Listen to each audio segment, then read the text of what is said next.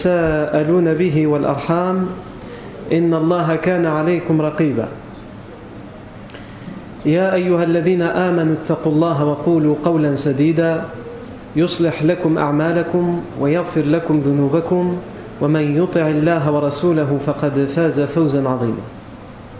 أما بعد فإن أصدق الحديث كتاب الله تعالى وخير الهدي هدي سيدنا محمد صلى الله عليه وسلم وشر الأمور محدثاتها وكل محدثة بدعة وكل بدعة ضلالة وكل ضلالة في النار أجارني الله وإياكم من النار ثم أما بعد Pour ceux qui étaient là la semaine dernière, nous sommes arrivés à, finalement au dernier grand événement de la vie du prophète Mohammed avant la révélation. Le grand événement dans la vie du prophète Mohammed et même dans la vie de tous les Mekwa, puisqu'elle va toucher euh, la vie du prophète de manière particulière et individuelle, et c'est un événement important dans la ville de la Mecque. Et cet événement, c'était la reconstruction de la Kaaba. La reconstruction de la Kaaba. On ne va pas revenir sur tous les détails qu'on a vus, mais juste en guise de rappel, on dit qu'à travers cette reconstruction, ils ont dû reconstruire la Kaaba. Euh, les choses les plus importantes à retenir, c'est le fait qu'il euh, y a eu un conflit pour euh, savoir qui allait remettre la pierre noire à l'intérieur de la Kaaba et les tribus se sont querellées chacune voulait avoir l'honneur et finalement ils ont décidé de mettre en place un arbitrage, une médiation et euh, cette médiation est revenue au prophète Mohammed qui a pris comme décision une décision qui était sage puisqu'elle pouvait que euh, satisfaire tout le monde c'est que tout le monde devait avoir une partie de l'honneur, de cet honneur de pouvoir remettre la pierre à l'intérieur de la Kaaba. Et donc il a demandé à ce qu'on lui amène un drap, et sur ce drap il a mis la pierre noire, et chaque chef de chaque tribu a pris une partie et un côté du drap pour remettre tous ensemble la pierre noire, et ainsi tout le monde pouvait aller dire qu'il a participé, que sa tribu a eu l'honneur de remettre la pierre noire dans la Kaaba, puisque c'est de ça qu'il s'agissait. Euh, on a vu aussi qu'à travers cet événement, qui peut paraître anodin, et nous c'est ce qui nous intéresse dans tous les grands événements avant le prophète avant la révélation du, prophète Mohammed c'est que même s'il y a des événements qui nous paraissent anodins, quand on les récite, quand on les raconte, finalement il y a à l'intérieur des, des, choses qu'on peut en tirer pour la suite de la vie du prophète Mohammed on a vu par exemple à travers cet événement comment les Arabes de l'époque, même s'ils étaient idolâtres, comment ils sacralisaient la Kaaba. Pour eux, la Kaaba était très importante, à un tel point que personne n'a osé, donner le premier coup de pioche, de peur qu'un malheur ne l'atteigne. Jusqu'à ce que ce soit Al-Walid ibn al-Mughira, selon euh, certaines versions, qui viennent et qui, disent euh, Ana Je serai le premier à la détruire. Et donc ils sacralisaient la Kaaba. On a vu aussi à travers ça comment, dans un autre aspect, comment ils étaient égarés. Puisqu'ils étaient sur le point de rentrer en guerre entre eux, pourquoi? Juste pour savoir qui allait mettre la pierre noire dans l'intérieur de la Kaaba. Il faut que ce soit ma tribu qui ait cet honneur. Donc ils étaient capables de rentrer en conflit juste par rapport à ça. Et on a vu aussi à travers ce que nous a raconté Sa'ib ibn Abdullah, alors qu'il a vécu cette période-là de l'idolâtrie, où lui-même il avait une statuette qu'il avait lui-même sculptée, etc. On va parvenir sur ce récit. Donc tout ça, ça montre l'égarement, la perdition. Et plus on s'approche de la révélation, plus c'est important de savoir ces détails-là, parce qu'on se rend compte à quel point c'était une époque et un endroit où la lumière de la révélation était allait être très importante et ils étaient dans le besoin de cette guidée, de cette guérison pour leur cœur et leur corps. On a vu aussi à travers cet événement tous les caractères du prophète Mohammed à travers cet événement. Alors qu'il n'était pas encore prophète. Parce que c'est facile et c'est pour ça que c'est important de s'arrêter sur ces, événements-là. C'est facile de dire après la révélation, il a tel caractère, telle euh, moralité, etc. Puisque finalement, on pourrait nous dire, oui, mais c'est un prophète. Là, il n'a pas encore eu la révélation. Et lui-même ne sait pas qu'il sera prophète. Et pourtant, on voit à travers cet événement la sagesse qu'il a.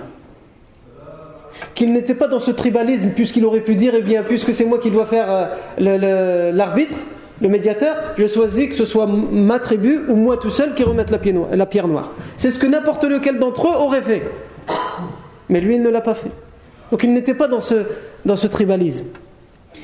Il était dans la sagesse et dans la conciliation, puisqu'il a choisi une décision non seulement sage, mais une décision qui, qui avait comme objectif de concilier entre tout le monde, de mettre tout le monde sur le même piédestal. On voit à travers ce récit aussi lorsque son vêtement est tombé. Et alors que la pudeur n'était pas quelque chose de forcément reconnu chez les jahilites, comme on va le voir aujourd'hui avec l'événement dont on va parler, lui, il va être choqué que son vêtement tombe et il va dire Izel, Izel, mon vêtement, mon vêtement. Et il va tout de suite se le remettre à un tel point que le narrateur dit plus jamais avant ça ni après, on aura vu une partie de la nudité du prophète Mohammed ni avant ni après, et il n'est pas encore prophète.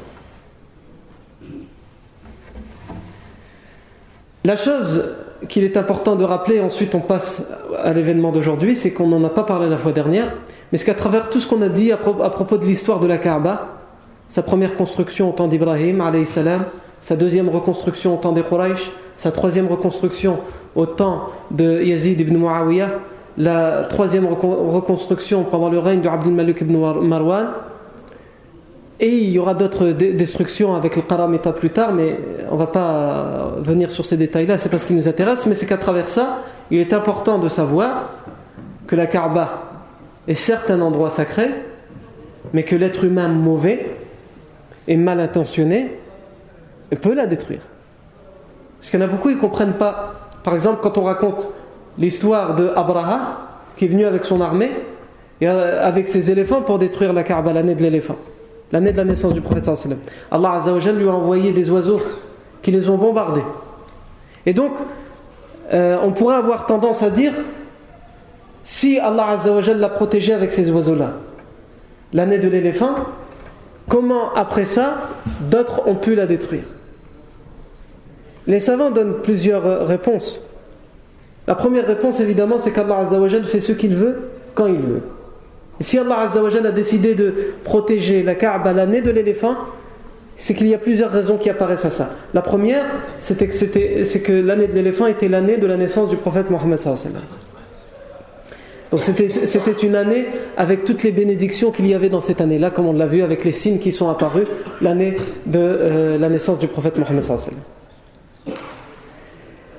Parce que à l'époque, les gens étaient pour la plupart idolâtres et avait abandonné finalement euh, la Kaaba. Ils tournaient autour de la Kaaba, ils sacralisaient la Kaaba, mais ils avaient mis des statuettes autour de la Kaaba qu'ils mettaient au même euh, piédestal que la Kaaba. Donc ils revenaient à Allah Azzawajal, comme d'ailleurs le grand-père du professeur Abdul Muttalib lui-même dit. Quand il a dit à Abraha, je viens récupérer mes chameaux. Abraha lui a dit, je viens détruire euh, votre temple et toi tu me parles de tes chameaux. Il lui a dit mes chameaux, c'est moi qui en suis le propriétaire. Quant, à la, quant au temple, quant à la maison sacrée, euh, elle a un propriétaire, c'est Allah. C'est lui qui la protégera. Et en effet, Allah l'a protégée. L'autre chose qui est aussi importante à savoir, c'est qu'après la révélation, toutes les fois où la Kaaba va être détruite, elle ne va être détruite que par des gens qui prétendent être musulmans. Je dis prétendent parce que ils étaient musulmans, chez, dans le règne d'Abdul Malik ibn Marwan, Yazid ibn Awiyah, Al-Hajjaj ibn Yusuf, etc. Mais après, plus tard, le Karamita, cette branche euh, euh, fanatique chiite, là vraiment, euh, c'est même pas des chiites ordinaires, c'est vraiment des, gens qui ont des croyances bizarres, donc ils se prétendent être musulmans.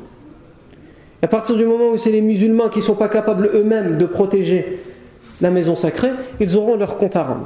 Et tout ça, ça nous montre quoi? Ça nous montre que beaucoup de gens dorment sur leur dos, leur. T'inquiète pas, ils se disent ça. T'inquiète pas, la mosquée par exemple, le Quds, la mosquée le Masjid al-Aqsa à Jérusalem, ils pourront jamais la détruire. Ils veulent la détruire, euh, les sionistes, ils pourront pas.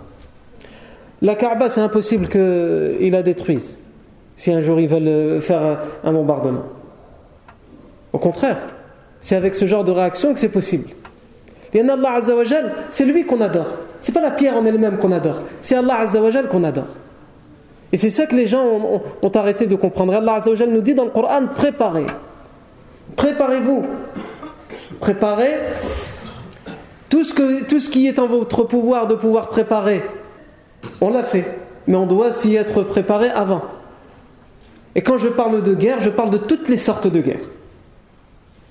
Aujourd'hui, ici, dans ce pays, et à cette époque, les musulmans subissent une guerre sans merci. Une guerre qui ne dit pas son nom, certes. Une guerre dans laquelle on n'utilise pas des armes qui sont autorisées ou interdites par euh, les conventions de Genève ou par l'ONU ou par tout ce que vous voulez. Mais ce sont des armes bien plus sournoises. Les musulmans doivent subir aujourd'hui, quotidiennement, une guerre intellectuelle une guerre médiatique, une guerre politique. Et les musulmans dorment. Ils dorment. Ils attendent. Et ils se disent T'inquiète pas. Allah Azzawajal est avec nous. Oui, Allah Azzawajal est avec toi, mais toi, tu as fait quoi pour qu'Allah Azzawajal soit avec toi? Au vous qui avez la foi, Allah Azzawajal nous dit Au vous qui avez la foi, donnez le triomphe à Allah, c'est-à-dire donnez le triomphe à ses commandements. Donnez le triomphe à sa religion et Allah vous donnera la victoire. Pourquoi Allah Azzawajal a donné le triomphe au prophète Mohammed et aux compagnons? Il leur a donné tout de suite Non, comme vous allez le voir dans les prochaines semaines, les premières années ils vont être torturés, ils vont être persécutés. Et malgré qu'ils seront torturés, persécutés, le prophète aura l'habitude de leur dire Ne vous inquiétez pas. Ils vont à pieds nus, ils n'ont même pas de quoi se chausser. Hein. Ils sont insultés par tout le monde. Tout le monde leur crache dessus. Ils sont aux yeux des idolâtres des moins que rien, les compagnons. Et pourtant, le prophète leur dit Un jour, vous aurez les clés de l'empire perse et de l'empire byzantin. Vous aurez les clés du même du palais de l'empereur perse. Évidemment, les Quraysh, les idolâtres, se moquaient d'eux. Votre prophète, vous, qui n'avez même pas de quoi vous chausser, vous allez avoir les. Mais allez dormir. Et donc, ils ont subi, mais ils ont persévéré pendant des années, et ça va donner ce qu'on va voir justement à travers toute la vie du prophète sallam, les victoires qui ne commenceront à arriver que vers la fin de la vie du prophète Mohammed sallam. À un tel point que toutes les grandes victoires de l'islam, le prophète sallam ne va pas les connaître de son vivant. Tout ce que le prophète sallam a promis à ses compagnons, que ses compagnons vont vivre, lui il sera déjà mort. Il sera déjà mort. Et un compagnon auquel il va dire, toi, on va te remettre les sceaux et les symboles de l'empereur perse quand ça va arriver, le prophète il sera déjà mort. Et c'est pourtant par tous les efforts, toute la patience, tous les sacrifices, toute la persévérance qu'aura fait le prophète durant toute sa vie qu'il va y avoir ces résultats-là. Aujourd'hui, le musulman, il se résume à quelqu'un d'individuel, d'individualiste, de matérialiste. Il est devenu comme la société veut qu'il soit aujourd'hui. Quelqu'un qui cherche juste à finir euh, euh, les fins de mois, lui tout seul, et les autres, euh, on verra bien. Il ne cherche pas à jouer un rôle dans sa mosquée. Il ne cherche pas à ce que sa mosquée, elle joue un rôle dans cette société. Il ne cherche pas à faire en sorte que sa religion ne soit pas juste une option et un loisir pour lui, elle soit quelque chose d'important, d'essentiel pour lui dans sa vie, mais aussi pour les autres lorsqu'ils le voient. Aujourd'hui, on adopte malheureusement les, us et les mœurs de la société dans laquelle on vit où la religion est devenue quelque chose de secondaire, d'optionnel, quelque chose où on le fait le dimanche ou le samedi, le jour férié, c'est tout. Et nous, justement, si on étudie la vie du prophète Mohammed, c'est pour, comprendre toutes ces choses-là et pour nous remettre en question. L'événement qu'on va voir aujourd'hui, c'est un événement euh, que la plupart des historiens euh, mentionnent ici juste après la reconstruction de la Kaaba. C'est pourtant un événement en fait qui, a lieu chez les Mécois, ce qu'on appelle Al-Hums, qui a lieu chez les Mécois, on va expliquer, qui a lieu, chez les Mécois depuis euh, la naissance du prophète sallam, c'est présent. C'est de plus en plus fort, mais c'est présent. Et pourquoi les, historiens musulmans choisissent de parler de cet événement maintenant, juste avant la révélation du prophète Mohammed pour rappeler avant l'arrivée de la révélation, dans quel euh, trou, dans quel piège les Mécois se sont eux-mêmes mis. Alors, euh, ce, dont on va parler, c'est une notion, un aspect rituel, religieux, qu'on appelle al-hums.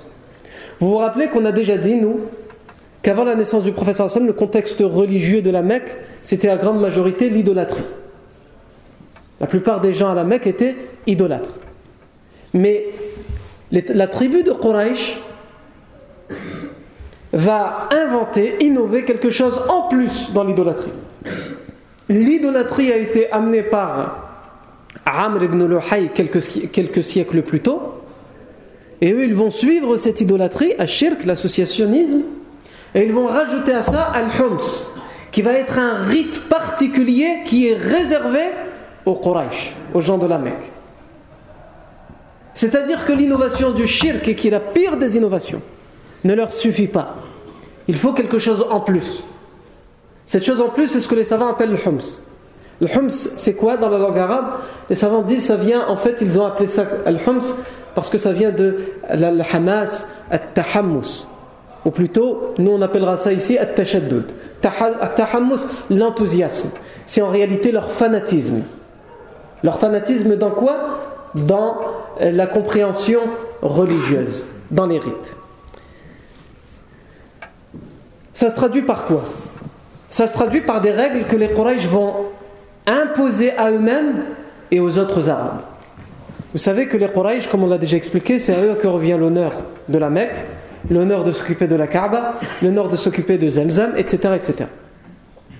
L'honneur d'offrir l'hospitalité aux pèlerins qui viennent de toutes les tribus de la péninsule. Les Quraysh vont dire Nous, nous sommes les euh, Ahlul Bayt, les gens de la maison. Ici, Ahlul Bayt, pas dans le sens les gens de la maison du Hassan comme on l'entend dans les hadiths, mais ici, nous sommes les gens de la, de la maison sacrée. C'est nous qui nous en occupons. Nahnu Ahlul Haram. Nous sommes les gens du sacré, puisque la Mecque est, est, dans un endroit qui est considéré sacré. C'est pas juste la Kaaba, c'est tout, tout euh, un espace autour de la Kaaba qui comprend la Mecque, qui comprend Mina, qui comprend Muzdalifa. Et c'est ce qu'on appelle Al-Haram, un endroit sacré. Et ils disent nous, nous sommes les gens du Haram, les gens du, de ce qui est sacré. C'est nous qui habitons à cet endroit-là. Donc, c'est là que commencent leurs innovations. Donc, nous sommes des gens sacrés. Et nous ne pouvons pas nous permettre, même dans les rites du pèlerinage qui, nous ont été laissés par Ibrahim salam, nous ne pouvons pas nous permettre de nous mettre au même niveau que les autres tribus qui viennent du désert et qui viennent de loin. Parce que ce pas des gens sacrés. Ils s'occupent pas de la Kaaba. Ils n'habitent pas dans le haram. Alors par exemple, ils vont interdire à tous les gens qui résident à la Mecque de faire le pèlerinage comme les autres. Ils vont faire à peu près tous les rites Sauf que par exemple, ils ne vont pas à Arafat. La station Arafat était quelque chose de connu depuis le temps d'Ibrahim Pourquoi? Parce que Arafat est un endroit qui est à l'extérieur, à l'extérieur de l'Haram, de ce qu'on appelle l'endroit sacré. Et ils disent, nous, comment pendant le rite, on va aller à l'extérieur d'un endroit sacré? Nous restons dans les endroits sacrés, mais c'est réservé pour nous, les gens qui, sommes justement sacrés. Donc eux, au lieu d'aller à Arafat, ils restent à Muzdalifa. Et ensuite, les autres, dans leur pèlerinage, ils les rejoignent à Muzdalifa pour terminer leur route vers Mina. Mais eux, ils ne vont pas jusqu'à Arafat. Ils restent à Muzdalifa. Vous allez me dire, jusque-là, c'est quand même une grave innovation, mais étant donné qu'ils étaient de toute façon dans l'idolâtrie, ça ne change pas grand-chose. Mais il y a d'autres choses qu'ils vont mettre en place, qui, qui font aussi partie de ce qu'on appelle Al-Hums. D'ailleurs, par rapport à ça, il y a Quraysh qui a mis en place ça, et ensuite deux autres tribus voisines qui habitent aussi dans le haram, les Kinana et les Khuza'a vont les rejoindre. Ils vont leur dire nous aussi, on habite dans le haram comme vous, donc on fait comme vous. La deuxième chose qu'ils vont mettre en place, c'est qu'ils vont interdire le tawaf, que ce soit pendant le pèlerinage ou en dehors du pèlerinage. Quand on vient à la Mecque et qu'on fait tawaf, quand on est à la Mecque et qu'on va faire tawaf, ils vont interdire le tawaf dans d'autres habits que ce qu'ils appellent les habits du Homs. Le Homs, c'est eux. Ils, se sont appelés comme ça. Les gens enthousiastes, ils ont voulu dire ça. C'est-à-dire que quelqu'un qui vient de l'extérieur et qui veut faire le tawaf à la Mecque, il n'a pas le droit de le faire si ce n'est avec des habits qui appartiennent à quelqu'un qui vit dans l'endroit sacré, c'est-à-dire à quelqu'un de Quraysh. Et c'est pour ça que souvent on entend dire les idolâtres ils faisaient le tawaf nu.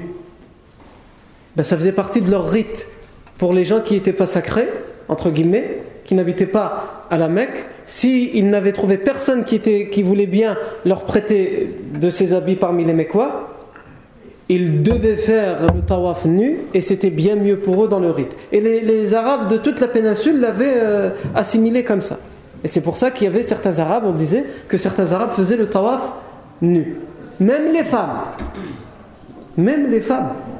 À un tel point qu'on raconte qu'une femme qui n'a trouvé personne, c'était peut-être fait exprès même, personne qui voulait bien lui donner, aucune mécoise qui voulait bien lui donner ses habits pour qu'elle puisse faire son tawaf et qu'elle fasse le pèlerinage et toutes les rites du pèlerinage. Et donc cette femme, elle l'a fait nue, comme le veut la règle du Homs. Et en faisant le tawaf, elle a fait un, un, poème dans lequel elle dit اليوم يبدو بعضه أو كله فما بدا منه فلا أحله Elle a mis sa main sur ses parties intimes pour essayer de cacher tant bien que mal ce qu'elle pouvait cacher. Et en même temps de faire le tawaf, elle dit cette, cette rime Aujourd'hui, on voit de moi une partie ou tout de ce que normalement on ne devrait pas voir. Et ce qu'on voit, ce que je ne peux pas cacher, je ne le rends pas licite pour vous. C'est pas parce que j'ai pas réussi à trouver d'habits que vous avez le droit de me regarder ou que vous pouvez croire que c'est bon, euh, je suis à vous. C'est juste pour respecter le rite. Ou même euh, par rapport à, cette notion des habits du Homs, il y avait l'oncle du prophète Mohammed Zubayr ibn Abdul Muttalib, qui était un poète. Vous vous rappelez que dans le, pacte de l'Fodol, lorsqu'il y avait un homme qui avait été victime d'une injustice et qui était parti sur une montagne juste là à la Mecque pour crier une poésie dans laquelle il criait son injustice.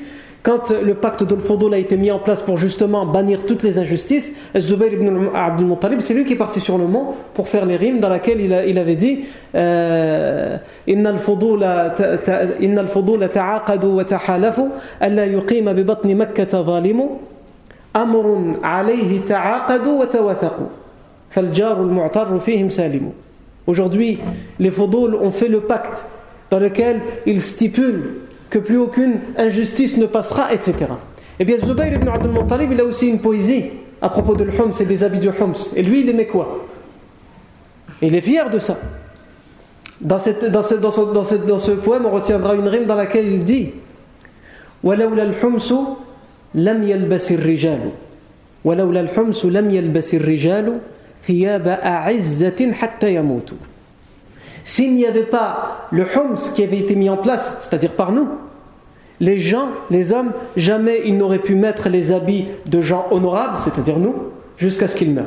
C'est quoi qui vous permet à vous, les gens qui n'êtes pas de la Mecque, de mettre des habits de gens sacrés, des habits du Homs C'est justement la règle du Homs. Donc il ne faut pas critiquer la règle du Homs. C'est ce qu'il veut dire, L'autre règle qui rentre dans le cadre du Homs, c'est qu'en plus des habits, il y a aussi la nourriture et la boisson. Ils vont imposer aux gens qui entrent dans l'enceinte sacrée et qui viennent pour le pèlerinage, etc., de ne boire et de ne manger que des choses qui sont servies et cuisinées par quelqu'un qui vit à la Mecque et dans le Haram. Non. Et c'est ce qu'on appelle le Homs. Et ça, c'est très important à comprendre cette notion pour savoir à quel point, donc les idolâtres en général, les Arabes en général étaient dans l'idolâtrie et dans l'égarement, mais que les Quraysh c'était encore une couche en plus. C'est que non seulement ils étaient dans l'idolâtrie comme les autres, mais ils se mettaient au-dessus des autres. Et c'est important de le comprendre pour la suite des événements. Allah Azzawajal choisit que c'est chez eux, de chez eux, qu'il y aura la révélation et le nouveau prophète et le dernier des prophètes. Mais pour les plus orgueilleux d'entre eux, ça va être très difficile à accepter. Évidemment, lorsque l'islam va arriver, il va mettre un terme à cette notion du Homs, qui n'a ni queue ni tête, qui n'a euh, aucun fondement, qui n'est basé sur aucun fondement. Euh, à ce sujet, Allah Azzawajal dit dans le Coran, dans Surat al-Baqarah, lorsqu'il parle du Hajj, en parlant de Arafat, ثم أفيض من حيث أفاض الناس واستغفر الله إن الله غفور رحيم Ensuite, déferler par là, de là où déferlent les autres pèlerins. Yani. Déferler de Arafat. Sortez tous en même temps de Arafat. Il s'adresse en vérité, euh, ce verset, particulièrement au Quraysh, en leur disant Pourquoi vous restez à Muzdalifa? Allez là où ils vont les autres. Et, sortez, et déferlez de là où déferlent les autres. Et demandez pardon à Allah. Allah est pardonneur. Demandez pardon pour ce que vous avez rajouté dans la religion et pour ce que vous avez enlevé dans la religion. Non. À propos des habits du Homs, Allah Azzawajal, qu'est-ce qu'il dit? Il dit Ya Adam zinatakum inda kulli masjid. Oh vous, les fils d'Adam, prenez votre parure, mettez sur vous vos habits, yani votre parure, inda masjid, auprès de n'importe quel endroit qui est fait pour prier. Ya bani Adama, zinatakum inda kulli masjid. Évidemment, les mufassirin expliquent aussi que le masjid ici, ça peut être la prière. le, le sabab, sabab nuzul, la, la, la, la, cause de la révélation ici, ça a été ça. Le fait qu'il se permettait de faire le tawaf nu sous prétexte qu'il y avait le hums et qu'ils n'avaient pas d'habit de hums.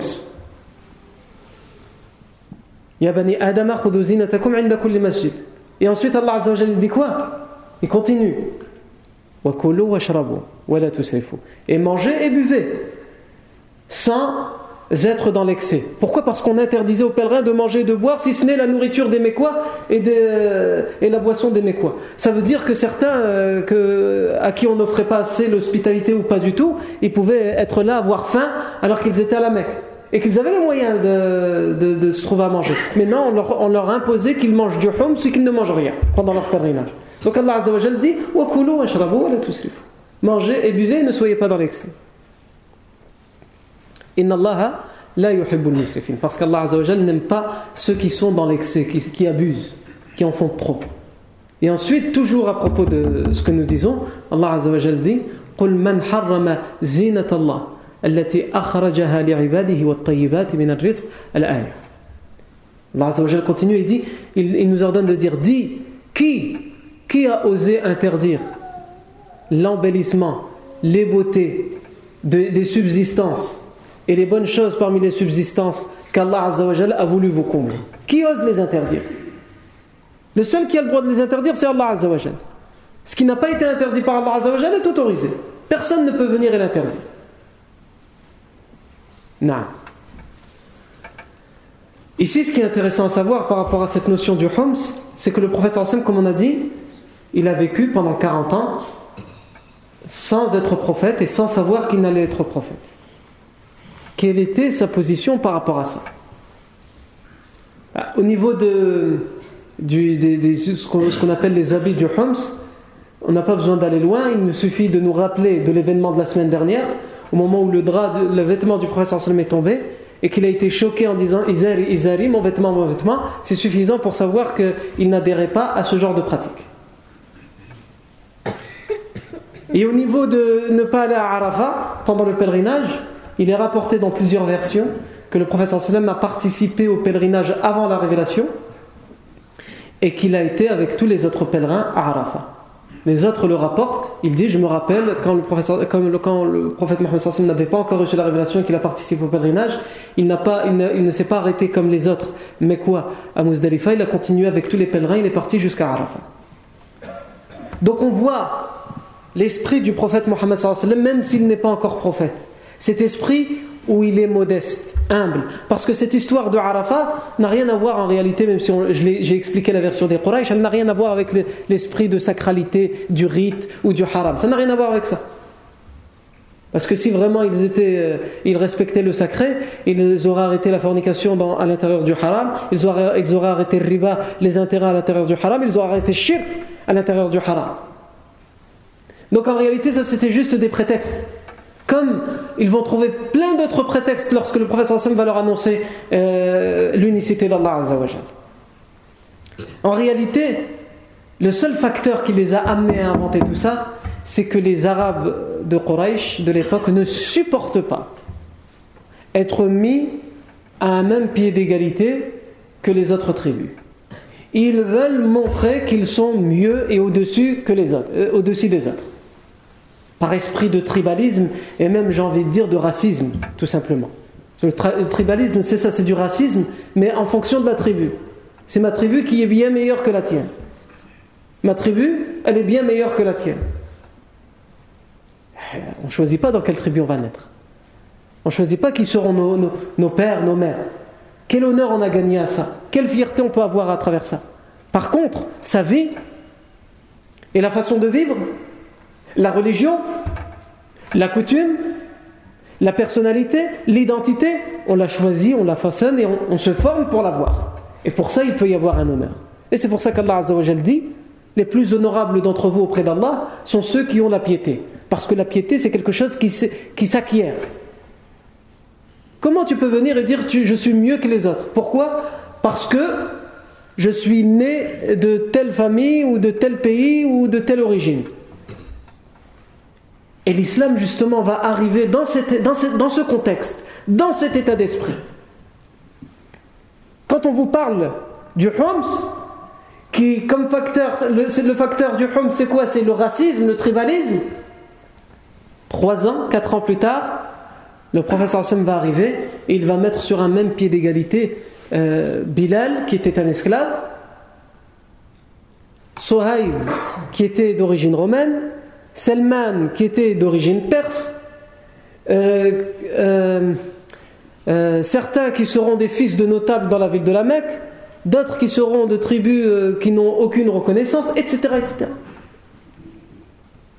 Mais le meilleur d'entre eux sera celui qui a la piété, tout simplement.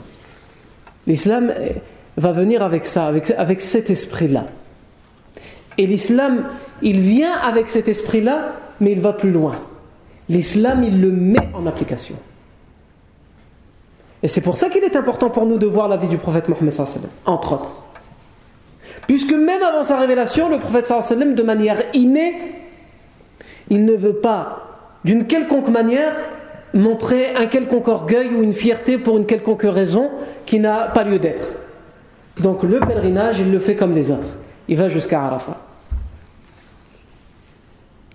Mais certaines choses que tous les pèlerins font, on le verra ça aussi bientôt, Inch'Allah, certaines choses que tous les pèlerins font, le professeur sallam ne le fait pas non plus. Ça ne veut pas dire qu'il va faire tout. Les choses qui sont mauvaises, il ne les fait pas de manière innée, comme le fait d'aller toucher les statuettes, etc., comme on va rapporter juste avant la révélation certains témoignages pour euh, résumer la personnalité du prophète Mohammed Na.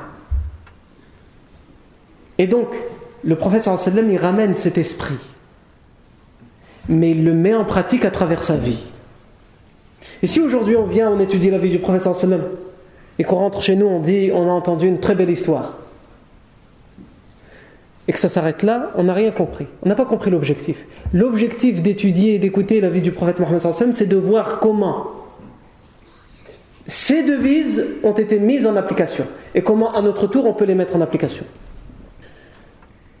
Pour revenir au Homs, nous avons dit le prophète lui-même, avant la révélation, ne, ne participait pas à ce genre de choses.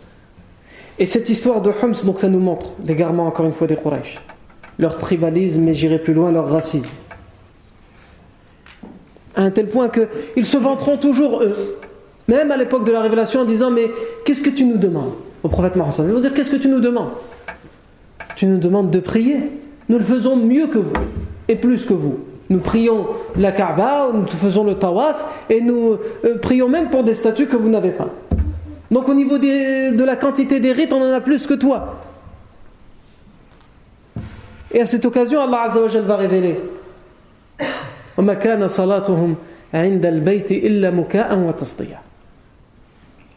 Mais leur prière vers la maison sacrée, vers la Kaaba, leur prière ne se résume qu'à quoi? C'est Allah Azzawajal qui, le dit. Al-muka wa tasdiya. Al-muka, selon les mufassirun, c'est les sifflements, les hurlements. Ils avaient l'habitude de siffler et de hurler pendant le tawaf. C'est ça pour Allah Azzawajal humblement, avec concentration? Muka ou tasdiya. Et ils avaient aussi l'habitude d'applaudir, de frapper dans les mains en faisant le tawaf. C'est de ça que vous voulez vous vanter dans vos rites? Et tout ça, Al-Muka selon Ibn Abbas, c'était aussi des choses qui avaient été apportées avec les règles du Homs. Des choses qui avaient été amenées en plus. Non. L'islam va donc arriver pour mettre un terme à tout ça. Et il y a une notion ici qui est très importante à comprendre, et c'est pour ça qu'on s'arrête sur le Homs. C'est que l'islam, comme on a dit, il va mettre un terme à tout ça. Le Homs, il se résume à quoi? Il se résume au, tribalisme, au racisme et au fanatisme dans la religion. Sous prétexte de vouloir faire mieux, j'en fais plus, j'invente des choses, j'enlève des choses. Comme les, les, l'ont fait. Eh bien, ça, c'est quelque chose de dangereux. Et l'islam va venir pour enseigner aux gens que la religion, c'est pas ça. La religion, c'est pas la sévérité. La religion, c'est pas être dur. La religion, c'est pas tout interdire. La religion, c'est la simplicité, la facilité. Dans de nombreux versets, Allah Azza le dit.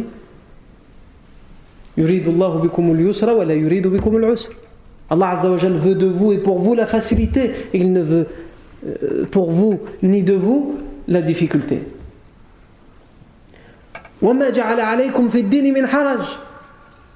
Allah Azza wa n'a en aucun cas fait pour, vous que cette religion soit une peine, une difficulté. Le prophète Mohammed sallallahu alayhi wa sallam إنما بعثتم ميسرين ولم تبعثوا معسرين فيسروا ولا تعسروا وبشروا ولا تنفروا Vous avez été envoyés, il s'adresse aux compagnons, et donc à travers les compagnons, à nous tous, à toute la communauté. Vous avez été envoyés pour rendre facile et non pas pour rendre difficile. Pour annoncer la bonne nouvelle et non pas pour annoncer la mauvaise. Alors facilitez aux gens et ne leur rendez pas difficiles les choses. Aujourd'hui, quand on fait de darwa à quelqu'un, on, l'éloigne. C'est pas on lui fait de darwa, c'est pas on lui dit viens. On lui dit pars. C'est pas pour toi ça. Combien de fois ça arrive ça? Où il y a des gens, ils ont des amis qui ne sont pas dans, l'islam. Et donc, pour lui, cette personne, il n'est pas dans l'islam, et dans sa tête, dans, son compréhension, dans sa compréhension, son raisonnement, cette personne n'a rien à faire dans l'islam. Il est à l'extérieur, il se trouve bien à l'extérieur qu'il y reste. Donc c'est son ami, c'est son ami, pour le samedi soir, pour tout, mais il va jamais lui parler du, du vendredi après-midi. Il lui parle que du samedi soir. Taïb. Et si Allah a voulu guider cette personne, mais par une autre cause, son ami qui n'a jamais trouvé l'idée de lui parler de l'islam, lorsqu'il va le voir, il va Qu'est-ce que tu fais ici, toi? Qu'est-ce que tu fais ici? Mais c'est pas pour toi, ça C'est lui, c'est pas pour toi Et tu sais qu'en venant ici, tu n'auras plus le droit de voir les filles? Tu sais que tu n'auras plus le droit de manger euh, le porc, et, que, et je sais que tu l'aimais bien. Tu sais que tu n'auras plus le droit de boire, et je sais de quoi je parle le samedi soir, rappelle-toi. Qu'est-ce qu'il est en train de faire? Il est en train de lui rendre difficile. Cette personne, il sait déjà tout ça. Mais c'est hajib, yani, cette, cette compréhension, ce raisonnement. Ou juste euh, pendant le mois du ramadan passé, dans une mosquée, on a eu une conversion. La personne est venue à l'Assar, il s'est converti à l'Assar. Il vient d'arriver, il vient de se convertir. Il rentre dans l'islam. C'était pendant le ramadan. Et quelqu'un, euh, au moment de la conversion, est venu me voir, il m'a dit euh, c'est bien, il y a Shahad, mais tu l'as prévenu qu'à partir de maintenant, il doit arrêter de manger jusqu'à le Maghreb. Et moi, je préviens pas, on va le prévenir toi. Il vient d'arriver tout doucement. S'il nous pose la question, s'il nous pose la question, on lui répondra sans mentir. Mais pourquoi je vais venir et lui dire écoute, euh, tu as mal choisi le moment pour te convertir, c'est le ramadan. Et là, tu es en pleine période du ramadan, donc il faut arrêter de manger. Hajib Chouf, à quoi il a été pensé Cette personne, il vient, il dit il faut lui dire. Hein. Tu lui as dit Va lui dire toi. C'est comme l'histoire de, du de, Cher Arif qui raconte en Amérique où il dit qu'il y avait un groupe dans une mosquée et un Américain qui est venu pour euh, se renseigner sur l'islam. Et. Euh, euh, il a demandé, il a dit qu'est-ce que, que je dois faire pour me convertir? Il lui a dit c'est facile, il n'y a rien de compliqué. Il faut juste que tu prononces deux paroles en arabe, que tu les comprennes et que tu y crois et c'est bon. C'est tout, c'est tout. Il, qu'il a fait, il a fait la shahada, les deux attestations de foi, il s'est converti. Et juste après, ils lui ont dit par contre, maintenant que tu es musulman, il va falloir passer à la guillotine. Il faut faire la circoncision.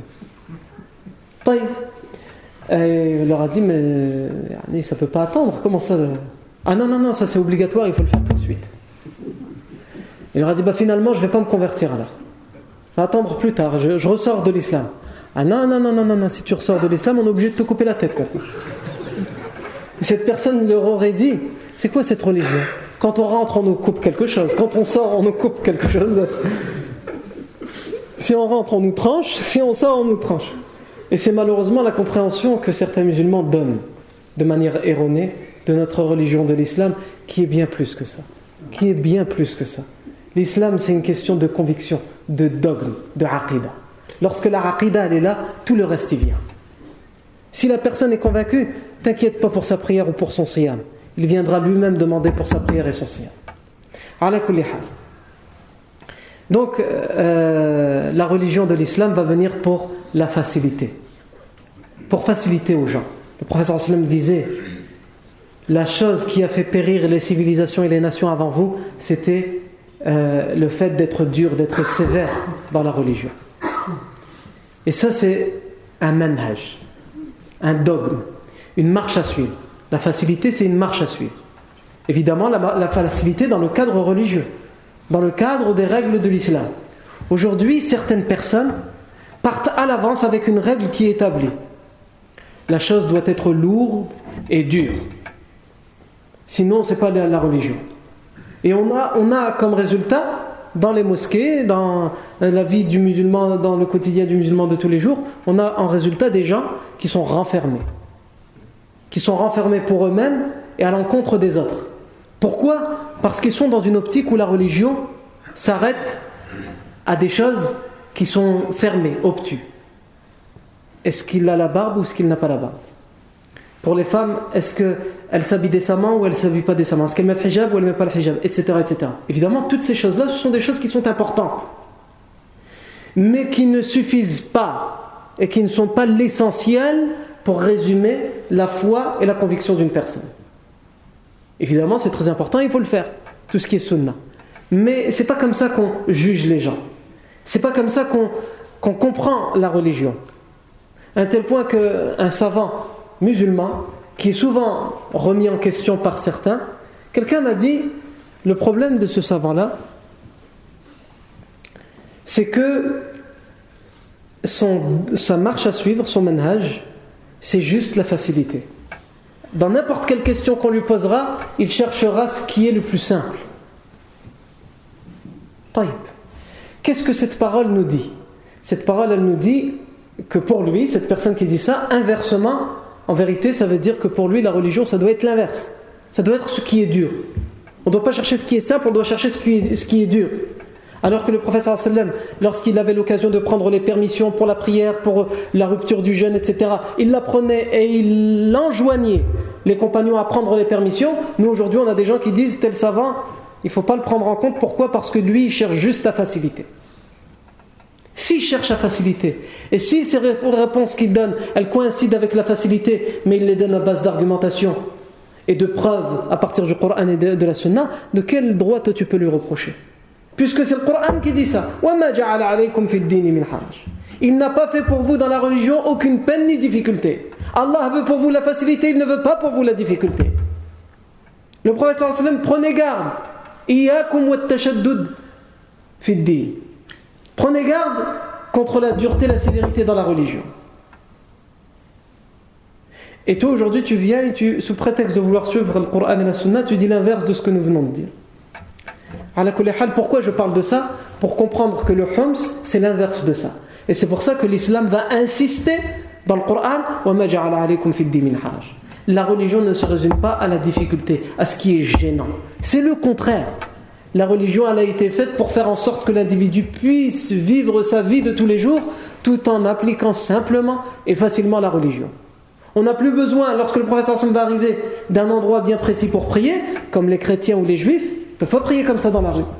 Il y a des endroits bien précis pour prier. Le prophète vient et dit Toute la terre a été faite pour moi comme un élément de purification pour faire ses ablutions. Il y en tellement et comme un endroit pour prier. Là où tu te trouves, prie, il n'y a pas de problème. Il n'y a pas de, complexité. Et donc, Al-Homs, c'est ça. Al-Homs, c'est la difficulté, la sévérité, le fanatisme, l'innovation et enlever ce qu'on a, euh, envie d'enlever dans la religion. Et par-dessus tout, c'est se croire supérieur aux autres. C'est dans, cette, dans ce contexte-là, parce que là on y arrive, on arrive à présent à cette grande porte qui va s'ouvrir. Non pas simplement pour, le professeur Hassan dans sa vie, non pas simplement pour les, euh, Arabes de l'époque, mais pour toute l'humanité à toutes les époques. Cette porte de la dernière révélation va s'ouvrir. Mais juste avant que le professeur Hassan ne va, ne va recevoir la révélation, il y a des choses à dire.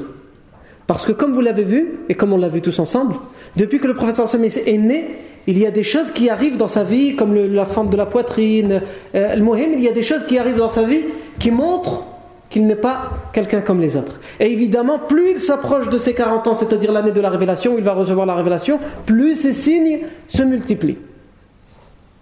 Donc la fois prochaine, Inch'Allah, nous on va parler de tous ces signes qui se rapprochent, les derniers signes qui vont arriver au prophète Mohammed juste avant la révélation, et on va commencer à voir la révélation. Cependant, je vais malheureusement devoir m'absenter pendant deux vendredis de suite. Donc, Inch'Allah, on reprendra nos séances à partir euh, du vendredi, euh, si je ne me trompe pas, 14 février. Vendredi prochain, c'est le 31 janvier. Ensuite, le 7 février. Et ensuite, le 14. Donc, on reprendra, Inch'Allah, le 14 février, on reprendra avec quoi? On reprendra avec les derniers signes qui annonceront au prophète Hassan qu'il est prophète, mais lui-même ne comprendra pas ces signes, il ne saura pas les interpréter, et le contexte dans lequel va arriver cette révélation, et dans quel endroit va arriver cette révélation, euh, donc le 14 février, bidnillah tabaraka ta'ala. Barakallahu fikum pour votre attention, subhanakallahu wa ashhadu an la ilaha illa ant, nastaghfiruka wa natubu ilayk, subhana rabbika rabbil izzati yasifun, wa ala al-mursalin.